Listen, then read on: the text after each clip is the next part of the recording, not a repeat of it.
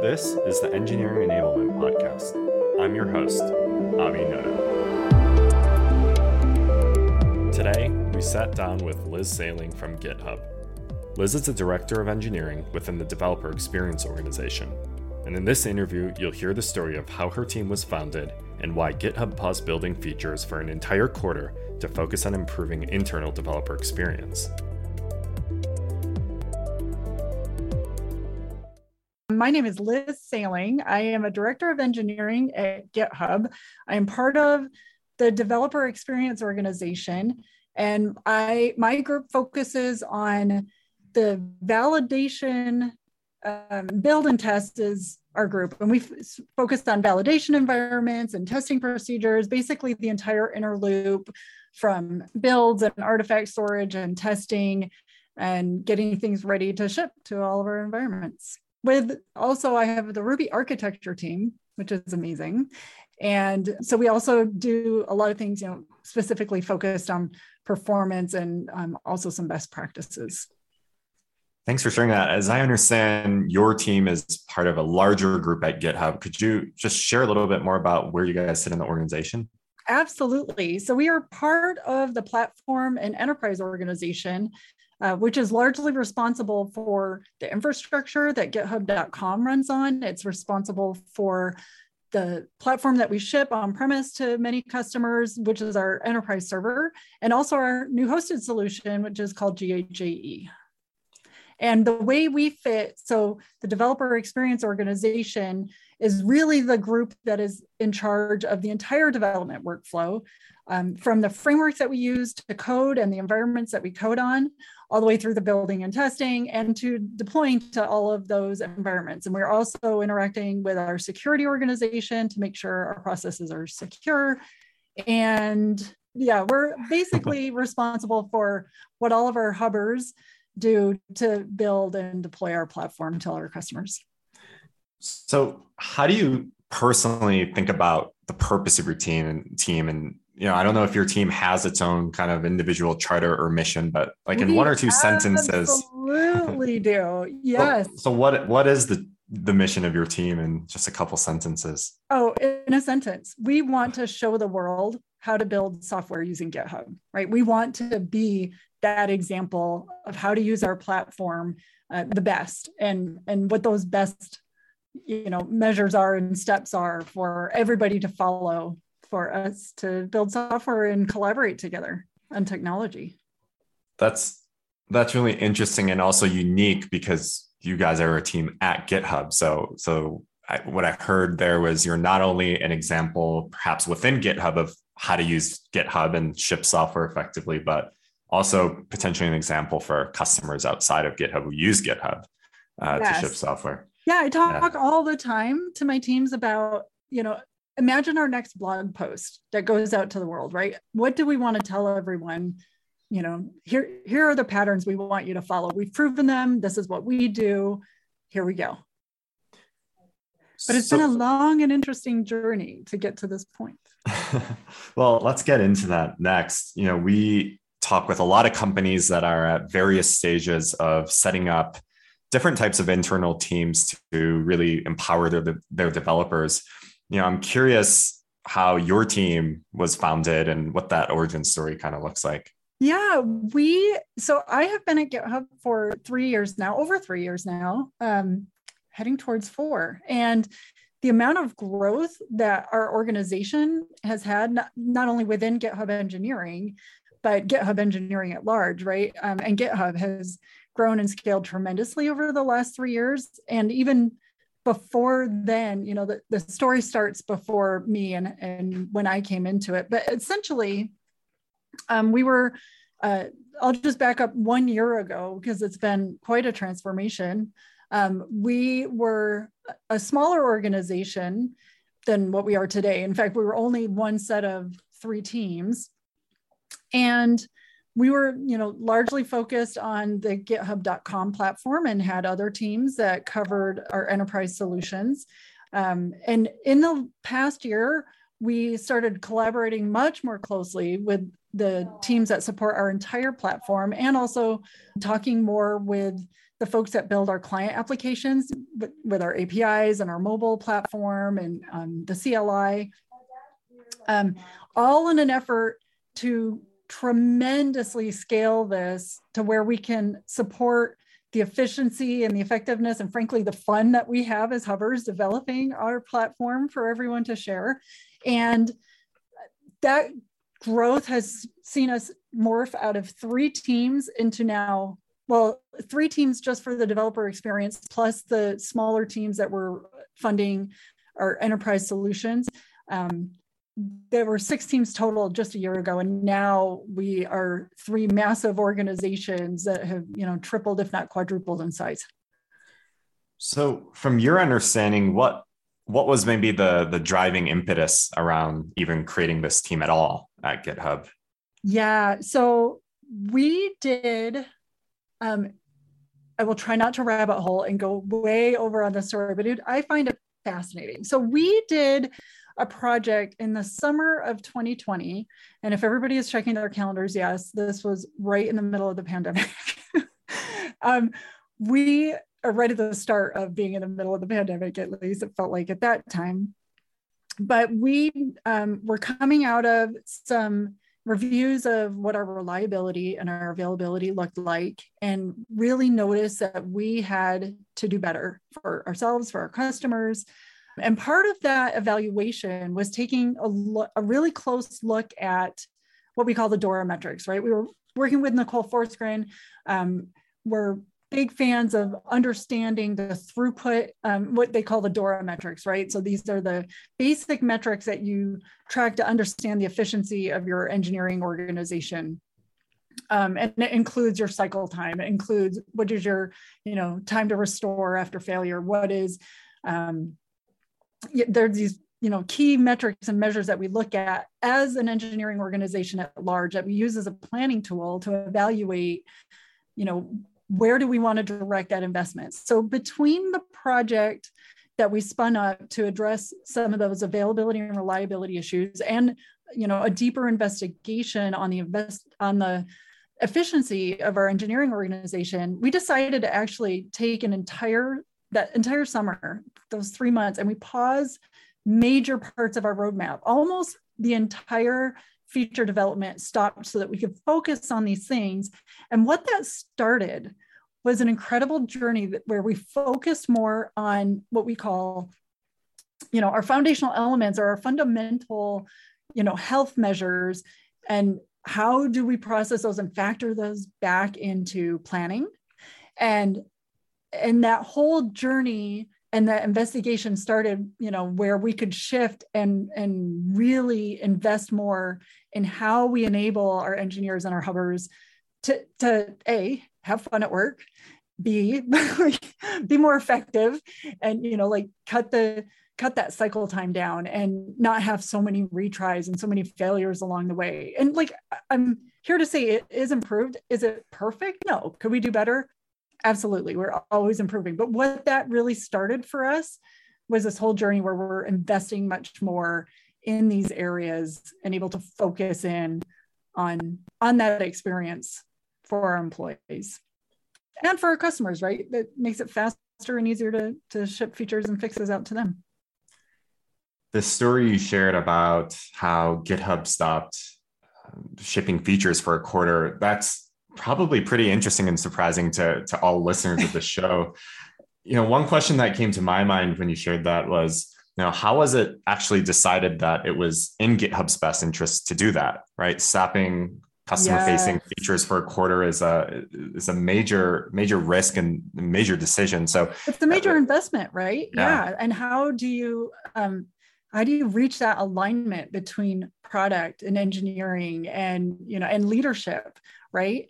So um you know I, there were definitely a, a lot of alignment conversations and i think a lot of this really comes down to you know recognizing the value of those efficiencies to be had right? And and and having the business sense of the impact that it will make in the long run to your customers and to your users and to your um, employees, like the retention and the you know satisfaction of your employees and all the goodwill that that generates, you know, ends up paying itself forward in so many ways. Um, but yeah, it really is coming down to engineering and product operating as a partnership and operating in a way that they can have these conversations and come to alignment on these things. And it really was a large partnership between product and engineering, not only to come together and identify that, you know, this would be valuable activity to undertake, but in the execution of that and how we identified what work we were going to prioritize, how um, you know, what exceptions did we have to make to keep things running and progressing and, and meet those promises in the communication to our our customers and the commitments that we've made and and the adjustments that needed to be made there but without a tight partnership between product and engineering it really never would have been possible to even launch much, much less execute.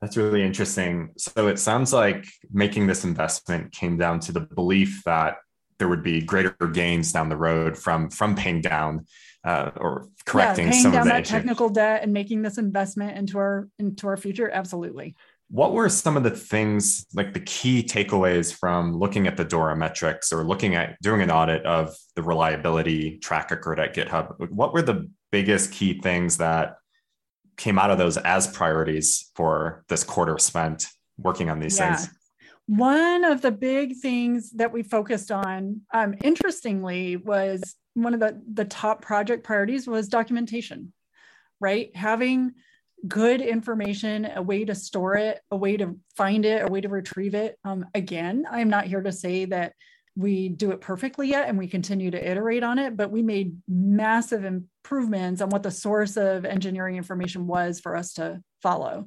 Um, so that was super interesting. And that also came from, you know, we also did surveys and a listening tour and, you know, internal voting exercises and all of the typical product related activities for ourselves so that we could identify that. So that was one of the first ones was just information storage and making sure that we were um, uh, investing in doing that well.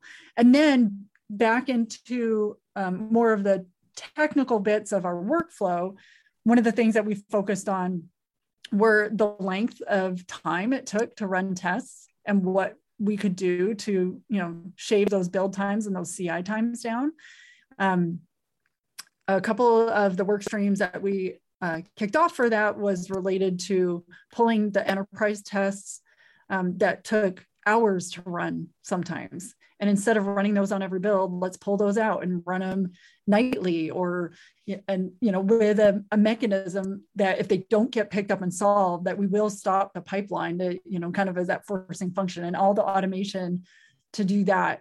Um, we also looked at other job times and how they ran and if they'd be restartable and um, uh, yeah resumable and idempotent and uh, yeah basically we came up with 20 work streams and we i think we had an original list. Goodness i'm trying to remember if it was like 40 or 50 options and i'm sure we could have you know taken that into the hundreds but the exercise that we went through was to identify the ones that potentially would have the most impact of course on our availability and reliability and our internal experience and um, yeah so we picked 20 of those the one thing that I really loved about that work was even once we, you know, narrowed it down to this list of 20, we went across engineering teams and found people to lead them and how we were going to work on them. But going into that, even with that predefined list at that point, the idea was always don't stop there. Like if that if this isn't the right thing, or if we start looking at this and it's not panning out or isn't going to have the impact that we expected it would, like feel free to provide that feedback and let's talk about it and make sure we are doing the most impactful thing. So one of the things that came out of that is our merge queue. Um, at the time, we had been deploying in a train system. Um, we've been doing that for a long time. And one of the work streams that we chose was to look at the next version of how we could do these deployments. And the folks that worked on that were like, yeah, we hear you. You want a plan. You want us to try some things and do a proof of concept. But we really think we could take it further. We really think we could, you know, go from just a plan and maybe, you know, a small experiment to something much more solid. And what that ended up creating was um, was exactly that emerge queue that we're now running today and looking to launch. And so that's been tremendously exciting. And that all started from from that summer. Well, I'd love to come back to learn more about the merge queue if we have time. But I, you, you mentioned something that that piqued my interest, which was documentation. Uh, mm-hmm. Uh, that's actually su- somewhat surprisingly been a, a, theme we're hearing from a lot of other companies we've been speaking with. I'm curious, ah. digging a little deeper into documentation. What did you learn when you, you know, gathered feedback or measurements around documentation? And I'm curious what you guys did tactically to make improvements. So for us, um, it definitely fell into a few different themes, but kind of the general overarching theme I would say is we didn't have established a single source of engineering information. Um, some teams were keeping it in their team repositories. Some teams would keep it in, you know, documentation, and even within the GitHub platform, right? We have um, MD files right within the code paths. We have uh, wiki pages. We have posts. We have very, you know, we have so many different options um, and what we didn't have was just one central, one solid central location for this. And so that's what we did is established, you know, a, a solid um, presence on our intranet for the engineering documentation and re- reinforcing that if it's how-to guides for us, if it's um, yeah, basically we established that as the source of truth um, and started pulling things out of individual repositories and Google Drives and everywhere else so that we had um, one common searchable location. That makes sense. And I'm curious who at GitHub, how do you actually manage the process of creating documentation and, and maintaining documentation? Is that something that is centralized or delegated or a combination of both? Who, who kind of oversees well, that? We definitely have um, some teams that handle our outward facing documentation. In fact, I'm like super proud to partner and collaborate with them and the work that they've done to open source the documentation externally.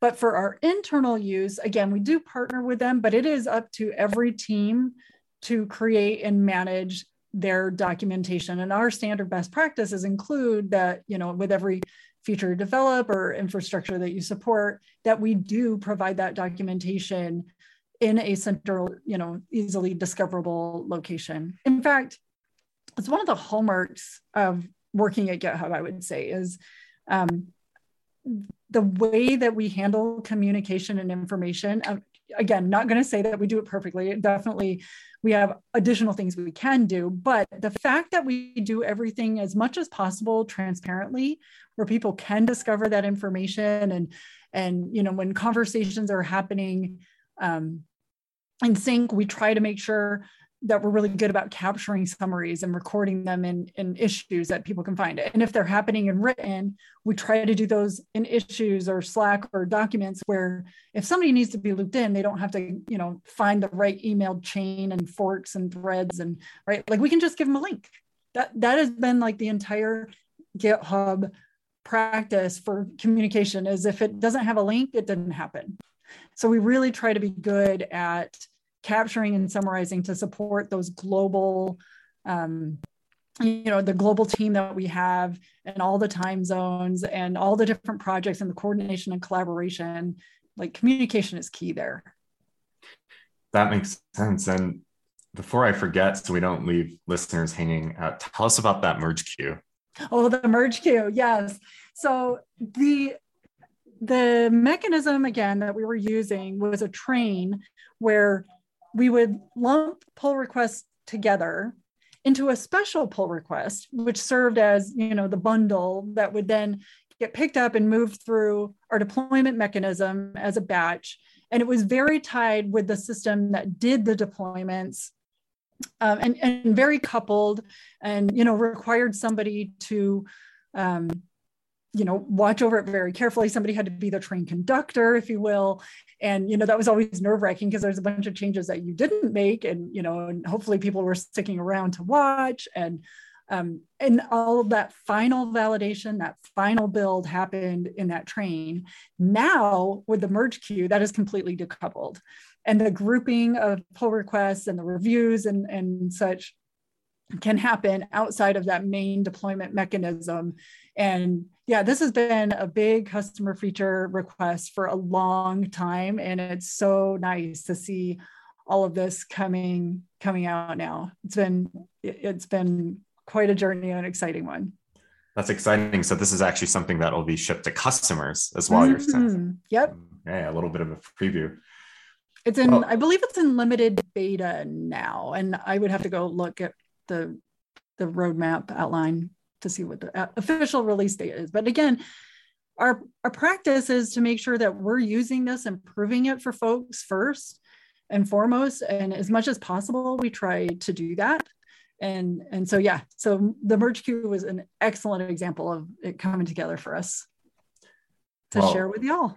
Well, it's we're we're still on this pretty incredible story of GitHub stopping engineering feature work for a quarter. yes. So I'm, I'm curious to know. So after this quarter was over and kind of fast forwarding to current day, how are you guys staying on top of developer experience now? Um, what does that look like? Yes, uh, we have, um, and it's so important, right? Like not only coming out of that quarter and the investment that we made, right? We don't want to backslide. That's a worst feeling, right? When you go and you do all this work and then it just kind of slowly ticks back and falls back into old ways or anything. Um, so we did, we put in these anti, what I call anti-slip measures, right? Like that became coming out of there became the new baseline, never to fall below again and only to, you know, grow from there. And so there are key measurements that we watch carefully. Um, and even more than the than the core DORA metrics, we have additional um, breakdowns of those pieces that we can make sure individually are remaining healthy. And basically, we focus on these three things. It's elapsed time, right? Either from commit to merge or commit to deploy or you know just the build times you know for individual groups to watch over but whatever those slices of times are and definitely to our users to our engineers who have to go through that queue what is the elapsed time that it takes for them to to ship their feature? Not just to one platform but to all the platforms right? Um, at what point does the automation kick in and take over so that they can go back to their day jobs? Or do they get roped back in to you know babysit something or, or have to fix it heaven forbid if um, there was a problem in the deployment mechanism itself? So so that's something that we watch very closely. That first aspect is the time, the elapsed time that it takes. The second one is our uh, is our success rate or our error rate, depending on which way you want to spend it. I I I tend to look at success like let's increase it. Um, and plus, when you're talking about validations, like is a failed test an error? No, like I'm talking about errors in the platform, not in the tests that are supposed to catch errors. Um, and if our test platform is failing them, then and they have to retry or you know like that's obviously something that you want to minimize. But speaking of tests that fail as they should to prevent problems from going out to our users and customers, but there's also the concept of flaky tests, right? Where tests the same test on the same code base on the same environment, like sometimes it passes and sometimes it doesn't. And how we handle those and minimize those, because those are also another friction point right? So that's something that we keep an eye on and make sure that that remains in a healthy state. Um, so again, we've got time, we have success rates, and the last element to me is the number of manual steps, right? Which does factor into the time, but in and of itself, I think it's important to understand like how many click points and and chatbot messages and you know whatever it is that you have to do to get your job done to get that code out onto your environments. If it takes you 100 steps and they're error prone and like difficult to follow and hard to remember then that that's a separate signal that you know everybody wants that ideal one click solution. And so yeah so it's time uh, success rates and manual steps are kind of the three big things that I look for across the board. And then, like, again, with individual slices that are more actionable per department or team. So, and then back into, sorry, to finish the anti slip is with some measurements. Um, and those are some examples, and we have many, many, many more. But we have you know a monthly meeting where these things are measured and reviewed and we notice like are they trending in a good direction? Are they backsliding? Um, you know hey folks you still don't have like these certain items you know that we deem are necessary like outside of the developer experience. Maybe it's for security maybe it's for whatever it is you know we watch these every month and again factor that back into our larger planning because if things are heating up or we're not you know staying healthy then like that's going to have impact down the road. So the faster and easier it is to stay on top of that and make space for that activity to happen, that's how you stay healthy. That's how you can see where you need to direct that investment. Um, and sometimes we do look at it and say, yeah, we see this happening, but we're going to focus and finish this feature. Um, and we're going to incur a hit there. That's totally expected. And we're willing to make the investment on the other side. And we understand what it means, but at least we're doing it consciously and not like, oh, was that a thing? well, I really appreciate the piece about how uh, your groups meet monthly to, to review the measurements because I think that's one thing we hear from so many leaders is they have some measurements but they're not sure how to operationalize them. I'm curious to dig a little bit deeper into that uh, without you know sharing numbers or anything like mm-hmm. that. I mean, what where are these measurements or metrics captured and displayed? What, what is what are your groups actually reviewing? We actually don't um, dictate like we have a framework for everybody to feed their information into so that we can aggregate it and report on it and then um, you know divvy up by organization so that you know people understand their pieces of it but we do not dictate that it has to come from you know whatever tools like we have several and that we leave a little more loose. As long as it fits into the framework so that it can report in and aggregate that is that is the big request. And i think that that's a good pattern. Um, you know it always comes down to like how much do you standardize and make it easy for everybody to participate in down to what degree versus let them use the tools that are best for them but then give them an you know a way to roll it up together. And you know it's just a balance and it's going to vary for every organization and situation.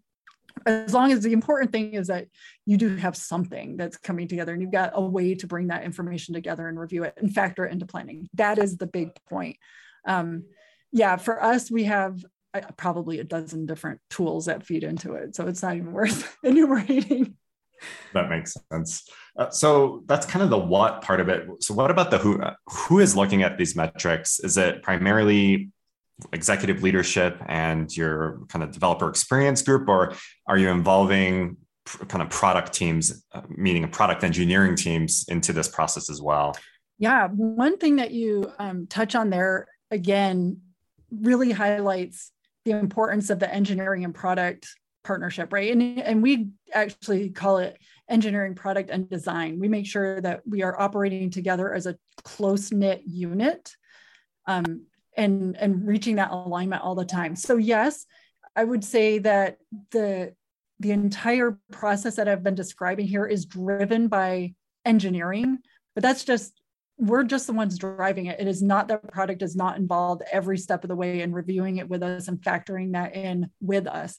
And then as far as levels, um, our senior vice president of engineering, he is the one who is accountable for all of it, and he sits in on those meetings and um, and oversees. And every vice president, you know, gets their pieces of it and makes sure that they drive that health through each of their organizations but at the same time, you know, I as director have my pieces of it and understand what's happening within my group. Every engineering manager in our group also watches their piece of it and makes sure that they're staying healthy long before it makes its way up into the SVP. I mean, the idea is once it gets up to Keith, who's our SVP, then he just looks at it and says, Thanks, everyone.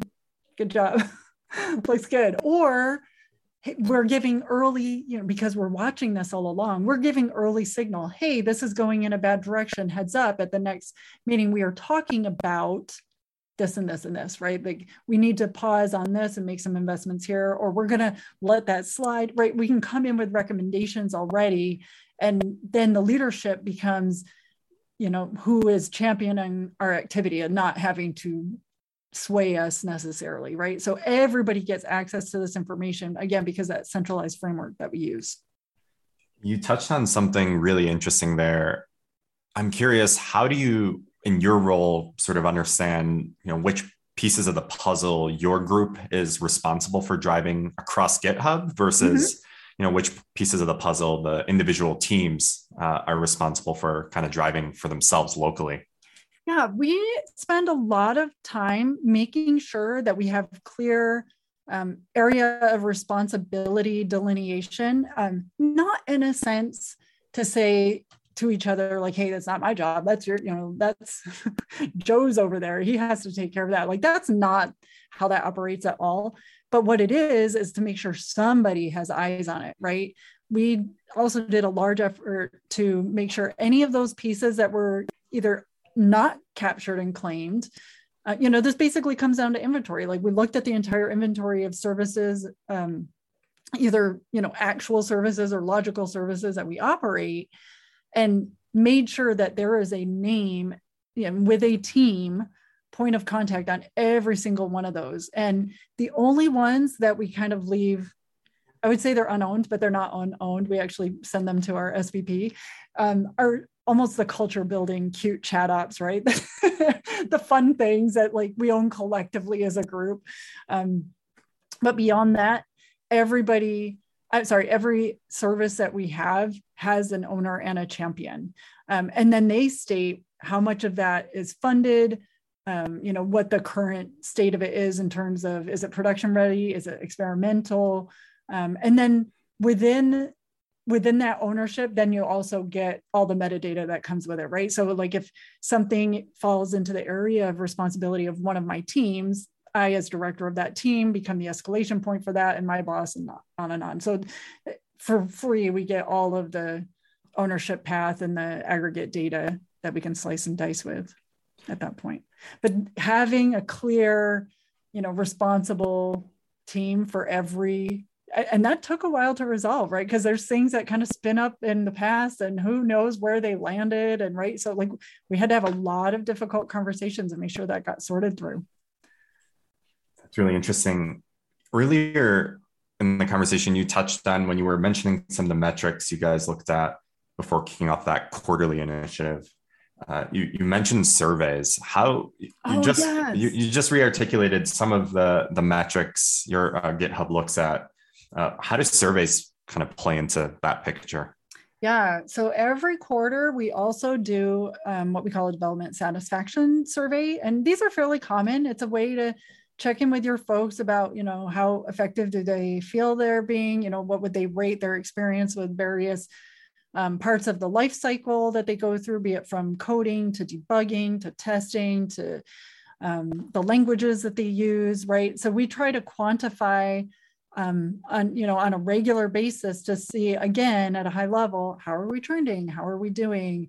Uh, and that also helps direct investments into the area and give really good feedback um, into those processes so that we know where to invest our funds for you know the teams that we have and do we need more um, individuals on the teams or more teams. Yeah those surveys are absolutely key for us which is funny when we talk about surveys especially in the world like you know we also talk about survey fatigue and it's a real thing because there's a survey for everything. But i i we really get good participation in these because it really directly influences people's day to day right? So it's it's really um, really rewarding to see some of these comments and see some of the input and feedback come in but the other thing i want to point out is we don't rely just on the surveys right? One of the things that we're continuing to expand here is um, you know how do we essentially productize our internal experience and and have product engage with that and help drive that just as as we would any product. And again the, the fun part of this is if we want to show the world how to do this then it is a product. And so having that mindset um, not only the altruistic reasons that we want to take care of our employees and you know we're all engineers right? We want to do this great too but also the bigger picture of you know like github's mission to bring everybody together. And so like for for folks out there like whatever it is that you're anchoring on i mean that's the thing is when your employees are engaged and taken care of and they feel heard and and these things are being acted upon and you recognize the value in that like it pays that investment pays dividends all the way all the way through. You brought up survey fatigue or survey action fatigue yeah. which is which is of course a, a well-known sort of risk with surveys. How does github address that? What are what are things you do to try to make sure you know developers don't feel like they're providing yeah. feedback into a void yeah of course right? Because the other thing is you know did anything really materially change in the last three months? Why are you asking me all these questions again? I mean hopefully the answer is yes and that's what we're trying to capture. And um, you know of course we want people to feel like they have a, a clear avenue to provide that feedback. But the the key thing it, there again is is that action and that communication around it, right? Like if you're just surveying and then nothing happens and you don't ever talk about it and nothing ever changes, that's rough, right? Like I think that's where that fatigue comes in.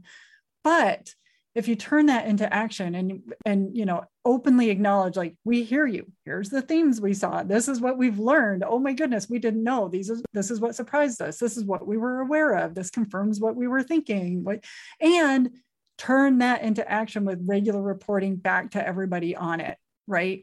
Um, at this time, you know, everybody was measuring, you know, whatever, like, uh, I can't remember the name of um, the scale we use, but it's essentially zero to 200, I think. And 100 is kind of right in the middle with right. satisfaction. It's, it's NSAT, right? Not NSAT, yeah, the NSAT. Thank you. Um, but if we're you know tracking at 100 for particular reasons this is where we try to go now and find the leading indicators that are going to influence that and then we'll start tracking reporting on those regularly everybody hey like we see you know we weren't feeling great about our ci speed so boom you know, every week, let's put it out there. Here's what our CI speeds are. Here's what we're doing about it. We closed this thing. We saw the CI speeds come down. Everybody celebrate. Oh my goodness, watch the CI speeds are actually going up again. We're so sorry. We're watching this closely. Here's what we're doing.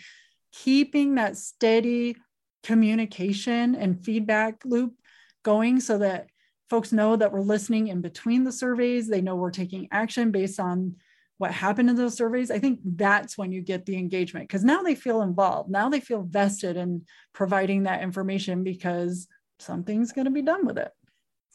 That makes sense. And who at GitHub is doing that work, that that communication and that follow up? Who's actually is that something that's being done by your team, or is that all managers, like local teams as well? Where is that yeah. work happening? Um, in this particular case, when it comes to the survey and the results and sharing that, that does fall to our team. We've partnered with the data organization to do this before. Um, we've partnered with the internal communications group. But ultimately, it's our responsibility, right? We're the ones who care. We're the ones who want to make this happen. That is our remit, is to make sure that we have a good experience. So, yeah, absolutely, the responsibility uh, lies with us to make sure that this happens. Um, and, and then it becomes implementation details at that point, who we partner with to get it done. We're almost out of time, Liz. So what? I think we only I have time so fast, so fun. one more question, but you know, your group obviously supports a lot of engineers across GitHub. What are some ways you handle communication and kind of you know keep that feedback loop healthy with with so many developers really across the world that that you guys support? Uh, what are some ways you you manage that communication, those relationships? Uh, yeah, how do you do that? Um, I am going to share one of the fun things that we do, which is it's going to sound fun, but right, we're a remote first company. We we always have been. That that started what 14, 15 years ago when we started. Um, and one of the things that we talk about is how do you manufacture serendipity, right? We're not in an office. It's not like we're gonna, you know, be having lunch with our buddies and then other buddies join us and we randomly strike up conversation. Like those things don't happen. So how do you how do you create that opportunity? Um, and we use a tool, a, a chat bot that we wrote that will randomly pair people together in Slack channels. So you can join certain Slack channels, and then the bot will say, "Hey, meet with so and so." Like every two weeks, you'll get a new introduction and a prompt to set some time aside to meet them.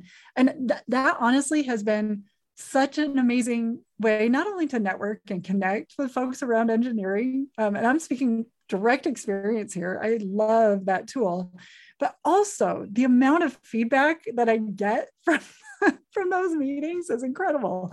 So again, with that manufactured serendipity, if you will, right? Like create opportunities for these things to happen in the wild, but also do not leave this to chance, right? Be very intentional with your input and feedback mechanisms and how you do this. Like whether you set up an internal customer board, which is something that we've practiced in the past, is to take a key individual from every part of the organization and establish them as a point of contact for the areas that they represent so that they can go and solicit feedback and bring it to y'all and then take you know the actions that we're doing and bring it back to those groups. Like that is a very intentional scheduled activity with expectations of the participants that has been really helpful for us in the past. Another thing that we've done gets to the product engagement right? Like treat this like for us, we treat it like a product because, you know, a development collaboration platform is our jam, right? Like that's what we want the world to do. But find yours and, and whatever it is that you're trying to do, make that a part of your business and treat it like a product, right? For the benefit of your developers that are going through this.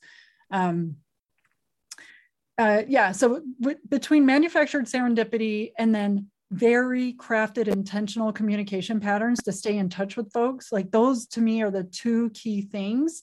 And like definitely just make sure the conversation doesn't stop. And this is something that i ingrain with all of the people in my group is there's going to be points of friction right? There's things that we want to see improved that we want to have better I want our people always to be the ones who are inviting and continuing that conversation. And it's going to be hard, right? Like, because sometimes they are the ones who are responsible for the, the things that folks are complaining about. And I just remind my folks, like, it's okay. Like, there's nobody at blame here. It's the system, you know, whatever it is, like, don't worry about it. Just keep the conversation going. We don't ever want anybody to feel like they can't bring us that information. So, um, you know, not to say like we're emotion police or anything. Like, yeah, I get it, but just don't stop the conversation. That's the only thing I ever ask them. Just don't stop the conversation. Keep it going. Even if it means you have to pause for a minute and regroup and then come back. well, thanks so much for for sharing all these insights, Liz. If people want to follow your work or what GitHub's doing or reach out to you, where, where's the best place for them to find you? So, me personally, I do blog and write about a lot of these types of topics. Um, and you can find me at lizsaling.com, L I Z S A L I N G. And I'm on LinkedIn. I'm on Twitter, not a ton, but I am on there. Um, LinkedIn is probably the easiest way to find me. But yeah, follow the GitHub engineering blog where we do post and talk about these things quite often.